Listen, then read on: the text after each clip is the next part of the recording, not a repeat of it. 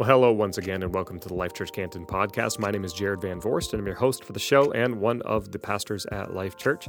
Thank you so much for joining us. And if you haven't already subscribed, please do so so that you can stay up to date on our podcast as well as any upcoming information or events that might be happening at Life Church.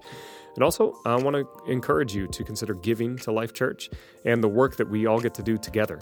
Um, it's, it's an honor to be able to invest in what God is doing in and through Life Church. And if you want to partner with us, I would encourage you to do so. You can go to lifechurchcanton.org slash give and find out how your giving makes an impact as well as how you can give. Uh, we are in a series called Galatians, and we're going to continue. We're almost done. Uh, this is going to be a sermon from me, and I'm um, sort of piggybacking off of a message that you heard a couple weeks ago from Pastor Julia, a friend of ours that flew out here from Minnesota. Uh, she gave a message called The Connected Life. It's all about a life connected to God through His Spirit and that uh, God's Spirit uh, encourages us to step out of hiding and to be connected with Him, an intimate relationship with God. Uh, that's kind of an individual thing, but now we're moving into a section about how you and I, as Spirit led people, now do church. How do we be part of this community together? And that's what this message is going to be about. So I hope you enjoy.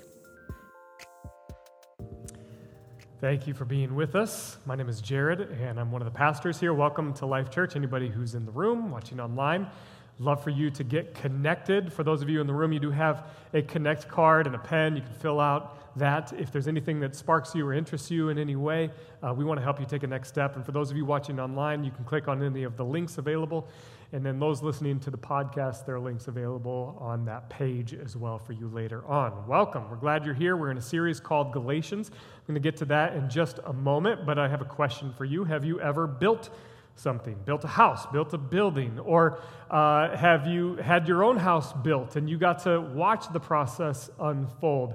Or have you at least seen a building being built on TV? Uh, just to, to, make sure that we've covered all our bases and we're all on the same page, right? There's a lot of stopping and starting and waiting and anticipation and maybe even some anxiety in the process during the building, right? And, and it's not just quick and easy. It doesn't just happen overnight, right? Like you got to get the foundation, but then you got to get the framers, but then you got to prepare for the electrician, but then you can't go to the next spot because then you might have to make sure that your permits are good and you've got to get an inspection, then the plumber's got to get in and there's roofing and there's all kinds of things involved with the process. So there's a lot of stopping and starting, especially when you're building from scratch. You got to make sure that everything is going just right. And then uh, obviously, in some sometimes there's a there's a cost associated to it that can be prohibitive to your process of building. Maybe not so much in this country, but in other parts of the world. I've had an opportunity to visit some developing countries in Latin America, and when I was there for about a week at a time, uh, we'd be driving around, and there was these like partially or half built buildings and homes, really, that were just on cinder blocks and, and rebar, and, and there were no workers there. Nobody was there working on the building. And all week long, I noticed this. And I finally said to the guy that was driving us around, I'm like, what's the deal with all of the half built buildings? He said, yeah, that's super normal. Uh, what happens in this country, not so much in America, is they have a certain amount of money, and then they build until that money is gone and then they stop building until they raise some more money. So the process could go on uh, way longer than it would maybe in our country. And I'm like, yeah, but like, isn't there a danger or a risk involved with that? Like, don't people just come and, and like vandalize or destroy some of the properties? He's like, yeah, absolutely. So then the process even takes longer. There's a cost associated with it. And then in some cases, uh, maybe it's not building from scratch, but there's renovation. Some of you have done renovations on your homes, your apartment buildings, whatever it might be. And that's a whole other kind of process because you might have a certain goal in mind, and then you start tearing down walls or, or taking down a beam that actually is maybe structurally supposed to be there, right? And that's a problem. Or you, you uh, expose something that you realize, oh, there's a pipe there that we didn't know was there, and now we got to deal with that. And so the process takes that much longer. Building, cost, renovation, there's, there's a lot of stopping and starting and waiting and maybe even some anxiety and anticipation that comes with that, isn't there? What about building a faith community? Uh, what does that look like exactly? And is there stopping and starting and waiting? Maybe some of you even feel that here. Like, let me ask you a more specific question at Life Church. What are we exactly trying to build here? And how do we go about building whatever it is that we're building? Is there, in fact, a goal? Is there like a trajectory to where we're going? Or are we just trying to get to a certain point where we have this sort of insular country club community of people that, that we're good now? We're good. There's an end to what we built. How do we do this? How do we talk about community and building community? If you were here a couple weeks ago, you heard from our friend Julia, and Pastor Julia gave an incredible message about what it means to have a spirit-led life, a dis, or sorry, a connected life versus a disconnected life, and that's a connected life to God's Spirit. And she talked about that on somewhat of an individual level, but now, in where we're at in Galatians, we're going to start to turn the corner to what that looks like for me to have a spirit life, you to have a spirit life, and now for us to do life together. What exactly does that look like? And what are we trying to do together? What are we building together? And it can get a little complex along the way. So, the next section that I want to look at is all about building community together, or more specifically, a spirit built community. So I'm going to be in Galatians chapter 5 and then going into a little bit of part of chapter 6 as well. I'm going to break it down piece by piece, but first I just want to read it and I want you to just listen, just hear what sticks out to you. So here we go Galatians chapter 5. Those who belong to Christ Jesus have nailed the passions and desires of their sinful nature to his cross and crucified them there. Since we are living by the Spirit, let us follow the Spirit's leading in every part of our lives. Let us not become conceited or provoke one another or be jealous of one another. Dear brothers and sisters, if another believer is overcome by some sin, you who are godly should gently and humbly help that person back onto the right path. And be careful not to fall into the same temptation yourself. Share each other's burdens, and in this way, obey the law of Christ. Now, if you think you're too important to help someone, you're only fooling yourselves. You're not that important. Pay careful attention to your own work, for then you will get the satisfaction of a job well done. And you won't need to compare yourself to anyone else, for we are responsible for our own conduct.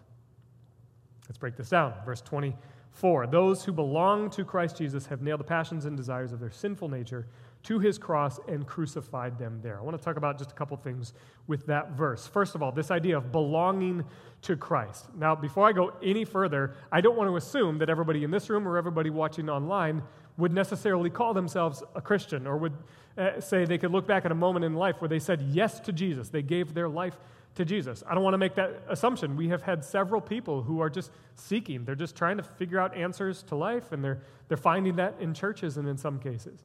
So, what I want to say actually is to the Christians in the room, to those of you who claim to be followers of Jesus, that this is an important caveat for those who belong to Christ Jesus, have nailed their passions, their desires to the cross. That's an important key for us to recognize because sometimes we as Christians hold non Christians or people who haven't said yes to Jesus, we hold them to some unnecessary moral standard to look like Jesus when they've never said yes to Jesus in the first place.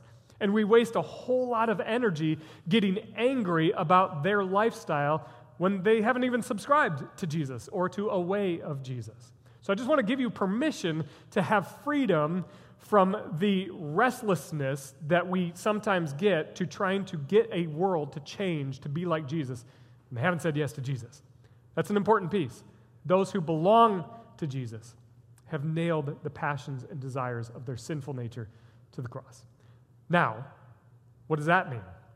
Well, a couple weeks ago, if you heard Pastor Julia's message, she talked about these passions, these desires, right? And what's uh, needs to be understood here is this is not just, you know, you have passions and desires in life, and so do I. It's not that those are inherently sinful, it's that when they become disconnected from God and become distorted or maybe even perverted in terms of relationships and sex and sexuality and the things that we do for fun, that's when they become sinful. When they're disconnected from God, when they are distorted from what they originally were intended to be. Those are the things that have been nailed to the cross. And Paul goes on to say in verse 25 So then, since we are living by the Spirit, because we have a spirit life versus our sinful life, sinful nature, spirit nature, now we are being led by the Spirit, we're living by the Spirit. Let us follow the Spirit's leading in every part of our lives. If you've been here for a while now, you're going to be incredibly sick of me giving this message over and over, talking about the importance of community, that it's about y'all, it's about all of us. It's the collective, the communal side of things. It is not just us as individuals, but us working together in a community. Now, what happens is we're all led by the same Spirit. There is us, our community, led by the same Spirit. That's good news, right? So it makes it incredibly simple. If there is one Spirit, then we are all getting to be in alignment with what God is calling us to do, or more specifically, what God is calling us to build. It's really that simple. Except, let us not become conceited or provoke one another or be jealous of one another. Shoot, it's not that simple. It's complex because there's a lot of messy, broken people, right? And Julia talked about this. We have a sin nature, we have a spirit nature, and they are constantly dueling with one another. And she brought up a really great question about that. How do you know when you're being led by the Spirit or when you're being led by your own individual sinful passions and desires? It's really hard to do that. So we are still battling, in a sense, with trying to understand what it means to lead, uh, to live a spirit-led life. And then so are you, and so am I. And now we're trying to do this thing together. Well, guess what? It gets incredibly complex. It's broken. It's messy. Why else would it need to be said to not be conceited or provoke one another or be jealous of one another? What is it talking about here? So here's the thing: is is eh, my experience of working in a church for several years now. You see this happen. Even when there is a spirit, a Holy Spirit that reflects a perfect God, is leading a community, still we get into ourselves. We get led by our sinful nature at times. And we start saying things like, well, God told me that we're supposed to do this thing, and we're supposed to say that thing, and we're supposed to go that direction. And then somebody else is like, well, wait, it, that I didn't get that message. I, I didn't get the memo. I didn't hear that from God. I was praying, and in my individual time, and how I understand the scriptures is we're supposed to go and do this, and this is how I understand it, and this is what we're supposed to do, and go this direction. And so you see this banter go back and forth, and we wonder, why would anybody want to be part of the church, right? of course, there's division within a church when there's competing ideas about which direction to go. We compete with one another, we compare ourselves to one another and we begin to elevate ourselves and we start to say well well i have more knowledge i have more education i'm more spiritual i have more experience in this direction so therefore we're going to go with what i said because i'm more connected to god's spirit than you are and we sort of elevate ourselves over the other person. Or in some cases uh, we actually do the opposite. We diminish ourselves. And, and we say well that person's I mean, they're way smarter than I am. They're way more intelligent. They can speak on stage. I could never speak on stage. I, I, don't, I don't know what I would say to them, so we probably should just do whatever it is that they say because they're more spiritual than I am. We compete and we compare with one another.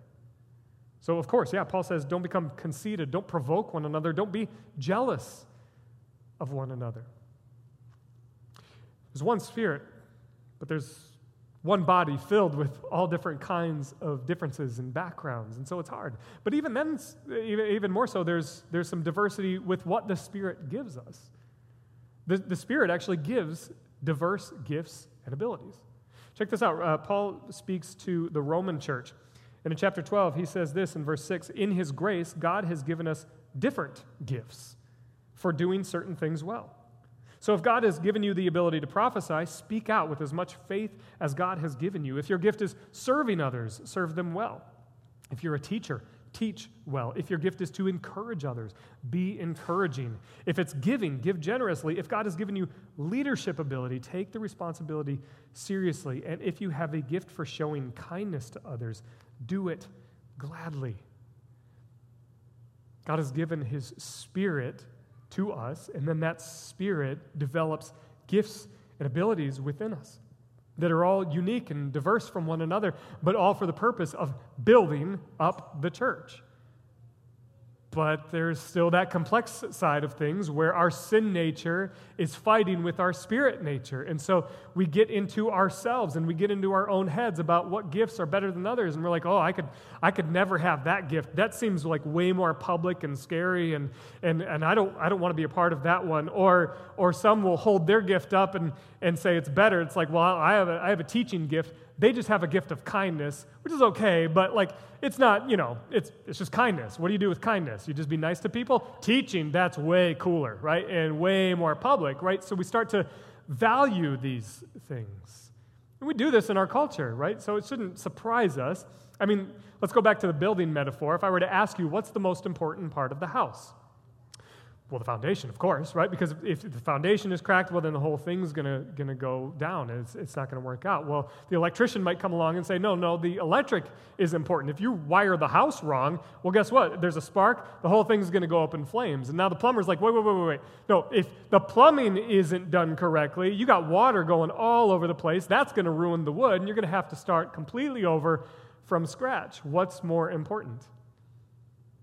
In our culture, actually puts a financial value to these things and, and, ranks them and says, well, actually, this one is more valuable, and so we're going to pay this person more and this person a little bit less. And then we take that cultural understanding and project it onto the church. And we say, well, that gift is more important than that gift. But see, the church is supposed to be counter-cultural. We, we, we are called to so much greater and deeper things that each one of us is required to be part of this thing, regardless of what our gift is. And then he goes on to humble us a little bit. Paul does. He says this in chapter 6, verse 1 Dear brothers and sisters, if another believer is overcome by some sin, you who are godly should gently and humbly help that person back onto the right path. Now, be careful not to fall in temptation yourself. Share each other's burdens, and in this way, you're actually obeying the law of Christ. If you think you're too important to help someone, you're only fooling yourselves. You are not that important. Welcome to church. You belong. You're not that important. I am not that important. Now, this is weird, right? Like, it's, it's weird to have Paul talking like this, but really, this is an important piece. Don't for one second think that you have somehow arrived to make you better than somebody else. Don't think that you're like, oh, they, they deal with that sinful issue. I never had to deal with that. Or I did once deal with that, but I don't anymore. And I feel so much better that I don't. Oh, too bad for them. Or the opposite side of things of like, I'm just, I'm broken, I'm unworthy, and that person, they just seem to have their life all put together. And I could, I could never aspire to who they are, to what they're like. And so just woe is me. And we go into self loathing. I feel like this is Paul's way of saying, sit down, be humble. it's not about you. You're not that important. Why would he say that? Because it's in the context of what he says before. Be careful not to become conceited, to think you're better than everybody else, to think that you have arrived. You're just as messed up as the people in the chairs. That's God speaking to me. You got issues. You got brokenness. Don't become conceited because you think you have achieved a certain level of spirituality as if there's some kind of ranking system. But also, don't become jealous of one another. Don't wish that you were in somebody else's position. No, share with each other. And more specifically, help each other. If you see somebody else that is struggling in some area, gently and humbly help them back onto the path. Let's talk about that piece for just a second. Have you ever done that before? Have you ever called out somebody in a faith community, in a small group, in a church, you've come alongside somebody, you've noticed they've been really struggling in a particular area, maybe it's a particular sin, and you feel this need to like call them out? Yeah, super fun. Not at all. Very uncomfortable, very awkward. To come alongside and to correct somebody, to exhort somebody, that's, that's a hard process. Paul says, do that with gentleness and with humility. I, I have learned a lot, mostly from my mistakes in this process of trying to come alongside people to bring correction, to bring exhortation. I want to share just three things that I think could be helpful, and maybe you have more that you could share with me as well, but just a couple ideas about how we actually do this within a church. The first one is make sure that they actually belong to Christ. Be sure that they belong to Christ. This goes back to what I had said earlier. If you are trying to correct somebody, to be more like Jesus, but they've never said yes to Jesus in the first place, then it, it's kind of like wasted energy. Now, that's not to say that you can't show them grace and compassion and love in the process, but that's for the hope that they might see your life and wonder, why do you have so much joy? Why do you have so much peace? Why do you have so much love? And be compelled to ask you about your life. But if they have not said yes to Jesus and you're going there and trying to call them out on their sin, what's the point? There's no standard that they're held to because they haven't subscribed to that Jesus. Be sure that they belong to Christ if you want to talk about exhortation, if you want to talk about leading them back on the path. There's an assumption that they were already on a path at one point. The second thing is be sure that there's a relationship there. So if there's a relationship, you're going to know if they belong to Christ or not. Which means standing on a corner holding up a sign that says, God hates fill in the blank, isn't a relationship, right? Like, if somebody driving by sees a sign like that, I have yet to meet a person who started coming to church because they saw a sign that says, God hates fill in the blank, and thought, you know what, they're right. I really should check that out. This seems like a God I would, wanna, I would want to worship. Haven't seen it work yet. There's no relationship there. It's just a shouting match, it's just screaming, it's just noise. And it doesn't reflect the heart of God. But also, I, I was just talking to somebody recently who uh, used to be a, a, server, a waitress. She would serve tables. She was a, a person of faith, grew up in the church, but not the right kind of denomination according to the people that she would serve from time to time. She would always have these tables every once in a while of Christians who would begin evangelizing her, trying to convert her without ever hearing anything about her story. And then eventually she would say, Well, actually, I, I am a, a faithful person. Um, and they would ask more questions, and they're like, Oh, that's not the right denomination, so you're still going to hell. Just casually say that to this person. And she is still working through the hurt of feeling that over and over and hearing that over and over. Of like, well, m- maybe they're right. Maybe I, I'm, I don't fully understand it. Maybe I haven't arrived yet like they have. Be gentle. Be gentle. Be sure that there's a relationship there so you can gently guide somebody on a path that actually looks like Jesus and not like what you think it should look like. That's the third thing. Be sure it's not about you. If you're helping somebody back on the path towards what it looks like to live a life modeled after Jesus, then it's not about you. It can't be about you. It can't be about me walking away from that conversation feeling, well, I did my part. I'm good to go. I, it, whether they change or not, I don't know. That's up to them. But at least I did the right thing. It's not about helping them, it's about you. That's like Jonah. If you've read the story of Jonah, God says, You need to go share this message uh, to this people, to this evil people, and I'm going to show them mercy. And Jonah doesn't want to do it. He does it, and then after he's done, he goes away and he watches to see their destruction, hoping that God will send destruction on them. And then God does what he said he was going to do. He shows them mercy and kindness, and Jonah goes, This is what we do as Christians sometimes, is we expect somebody to change. They do. God shows them mercy and compassion, and we get frustrated when God's the one that's doing the mercy. It's just not about us. God's going to do what he wants to do. And if he chooses to extend his grace and his love in ways that we wouldn't normally, doesn't that show that God is that much more powerful and, and outside of our way of thinking?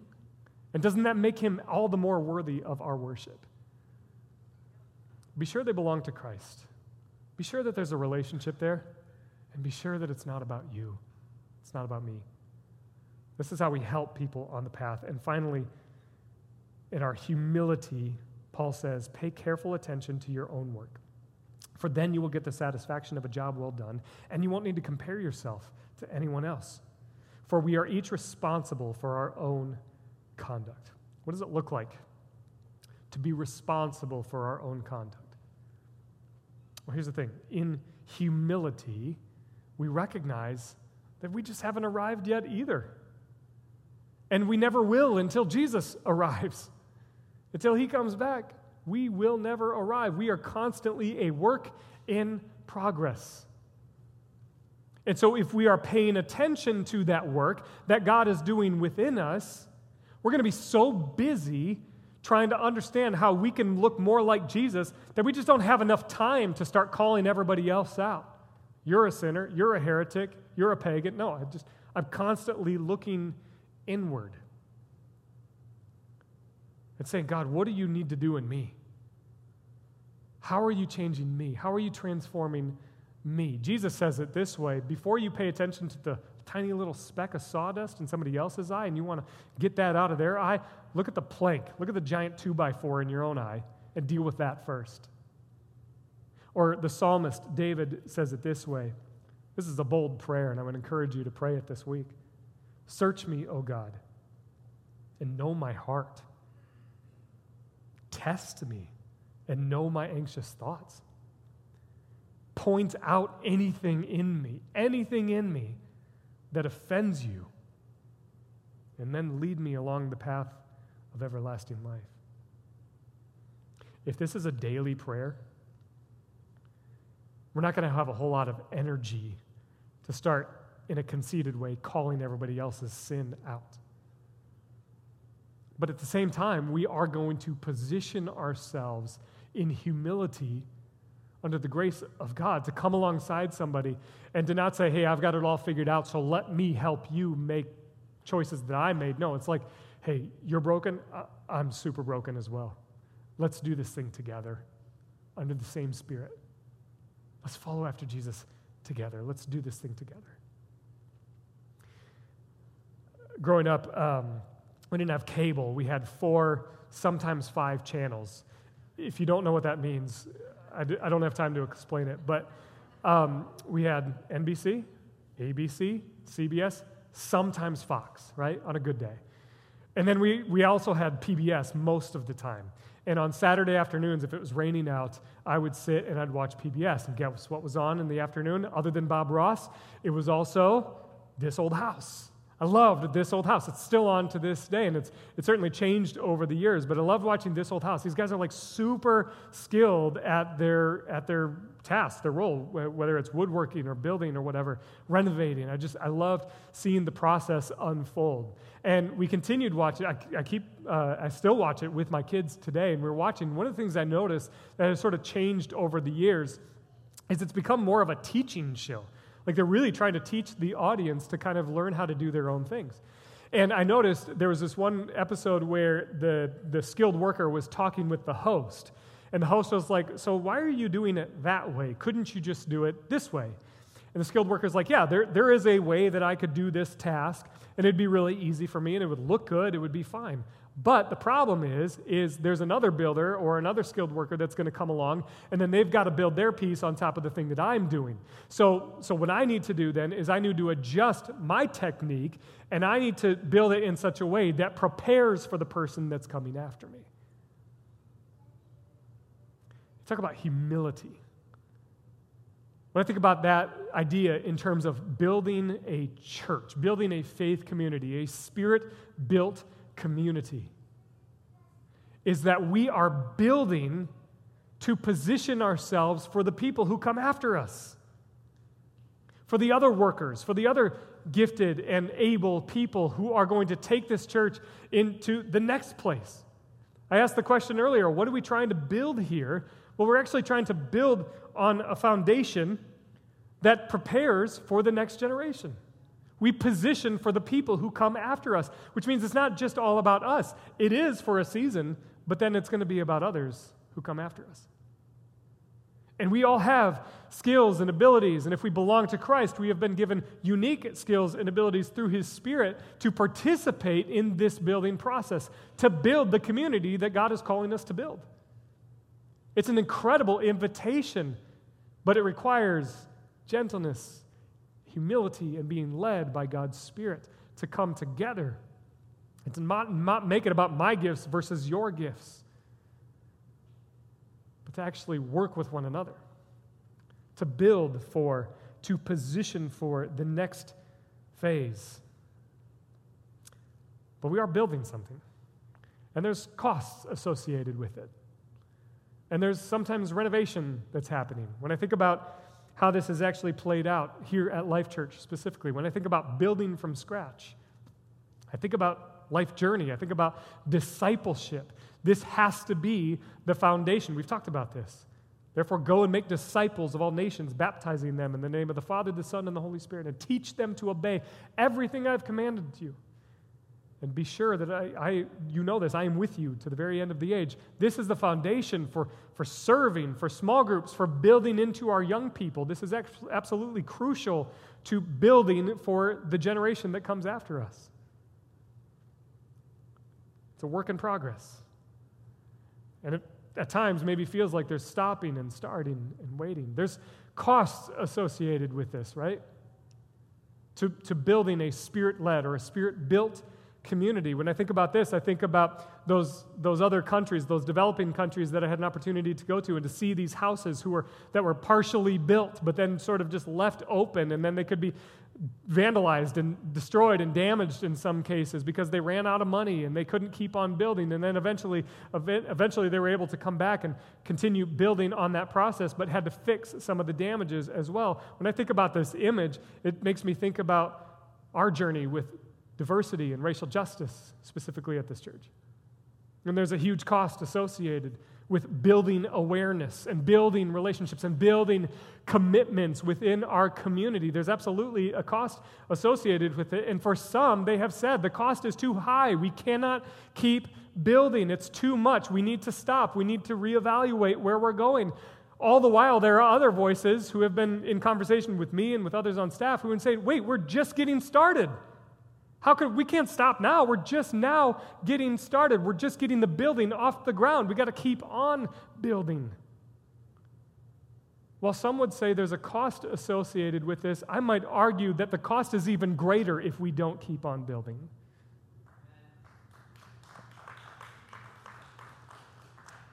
There's renovation happening as well. We're, we're not a church that's been built from, uh, we're not currently being built from scratch, right? Like it, it's been around a while. And when we think about where we have been as a church, and we think about the past, we can't disparage what was done in the past. That's going to get us nowhere. I've been a part of some conversations where we would want to look at the way things were done before and say, well, that was no good, and we can't do that anymore. There's, there's a nuance to that conversation. I think about it this way I, I bought a house that was built in the 80s, and um, there's some things that are breaking down, right? There's some things that need to be adjusted, and about every other week I'm finding a new thing that needs to be adjusted, or needs to be fixed, or needs to be replaced, or needs to be brought up to code. And every time I find something, I, I see something that was original to the house. And in my initial reaction is to want to be like, oh my gosh, I can't believe they, they used that. Like, that's worth What were they thinking? Why would they put that piece there? That doesn't make any sense. And then I have uh, a taste of humble pie because I realize, like, no, that was actually innovative for the time. that, that is actually the best thing that they had available to them back in the 80s.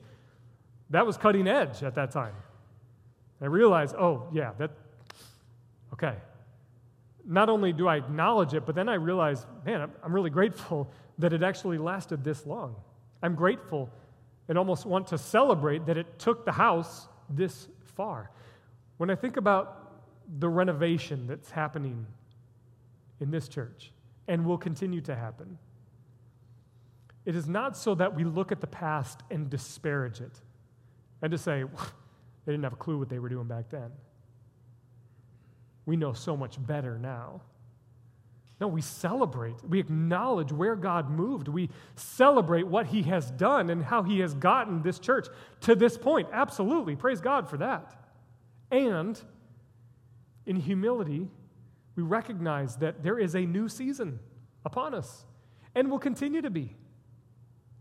And so we adjust with those seasons. We have to kind of bring things back up to code again. We have to tweak some things every now and then. We have to adjust some things. We have to update some things.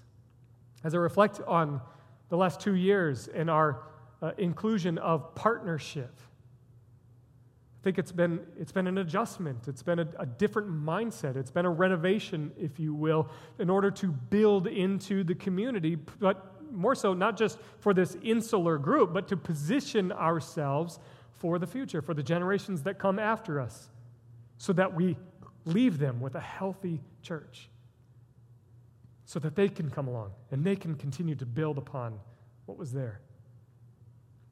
I think about partnership, and it's not just watching from a distance, right? Like sometimes you go, um, there's a Culver's being built in, in, uh, in Canton, and my kids are super excited. In Minnesota, we had a Culver's like every two blocks, okay?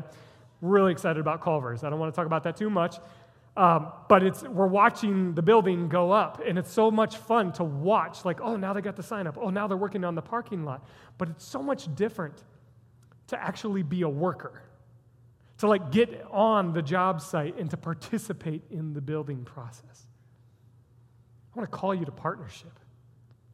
Don't just watch what God is doing from a distance and see his spirit move. No, actually get into the, the work site. Be part of building what God is doing here in this community. So, what are we going to do? How are we going to move forward? What are our action steps? Well, I've kind of already said them, but I want to give them to you practically.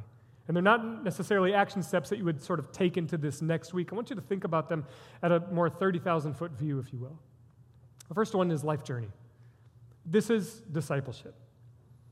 This is our call as followers of Jesus. If you belong to Christ, this is the call in your life. No matter who you are, no matter what your gifts or abilities are, you are called to make disciples. And so if you've had no interaction with the life journey in any way, to encourage you to get prepared, to start praying for what will it look like for you to get involved with Life Journey as we approach the fall. The second thing is be the bridge. Be the bridge is the initial conversations that we get into around diversity and racial justice and what it looks like to be a multi ethnic, multicultural community, all being led by the same Spirit of God. Be the Bridge is a wonderful uh, time to just get together and have hard conversations and to begin to build into your awareness, but also building relationships, long lasting relationships, and then building into commitments as well. That's going to be starting up again this fall. And then lastly, partnership. We're going to be talking about partnership a lot this fall. We're going to be going over our codes that you can see on our wall here and talking about those a little bit more, and then inviting you to prayerfully consider being a partner. Build into what God is building here in this community. Part of that does look like generosity. I mentioned one of those gifts. Some of you are incredibly gifted at just being generous, and you just trust with what God is doing financially with our church. For those of you that's newer to you, I want to invite you to give to what God is doing within our community, to allow God's Spirit to continue to build us into who He has called us to be. If you want to give now, you can. There's links available for those of you watching online, for those of you in person. If you want to give something in the black boxes, you can do that. But partner with us. All of these things we could talk about on the Connect card. Not every one of them is explicitly on the Connect card right now, but if you have questions about any of those areas, life journey, be the bridge or partnership. Write that on your Connect card. Let us know, and then turn it in in the boxes in the lobby so that we can help you take that next step. We want to be a spirit built community. It's going to be hard, it's going to be messy, it's going to be broken, but there's also going to be a ton of joy and a ton of God's love working in and through us and God's grace allowing us to work together as we do this thing together. We're going to receive communion in just a moment, but before we do, I want to acknowledge that there are some listening online or those of you in the room right now where you're like, yeah, you talking about belonging to Christ, I, I don't think that's me. I, I don't know if I belong anywhere, really. Maybe you are seeking answers to questions that you've had for a long time.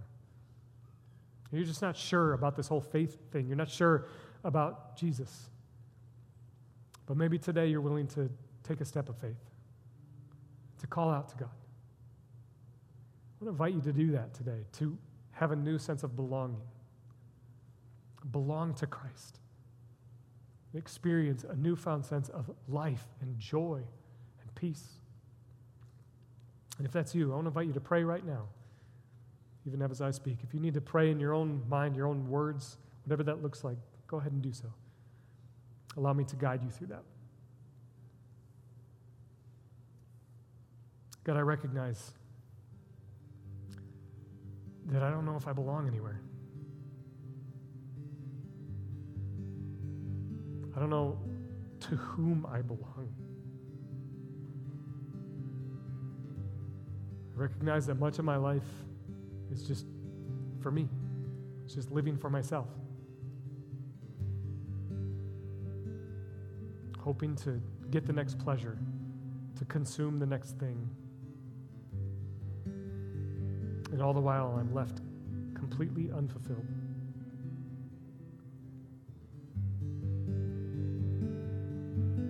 But God, today I want to experience true belonging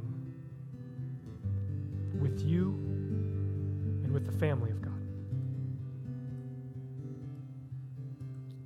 So, God, I give my life to Jesus. I commit myself to Him. And I don't know what that's all going to look like yet. I don't have all the answers. But I will trust that your Spirit leads me into life and into community where my life can be built Well, thank you again for listening to this message, and we hope you were inspired and encouraged um, by it. And if you are feeling led um, to receive prayer or to get connected, make sure you go to lifechurchcanton.org slash now. And there's a couple different links that you can click on. One is uh, a link to give if you'd like to do that, if you're feeling led to do that. Uh, also, a connect card for you to fill out. Fill out some information about yourself. Help us uh, get to know you a little bit better, and, and then we can help you take your next steps. Uh, if you also just need prayer for something that is going on in your life, something that God is moving in you and, trying to get your attention on, um, let us know. We want to partner with you in that. We hope you have a wonderful rest of your day, and we'll see you back here soon.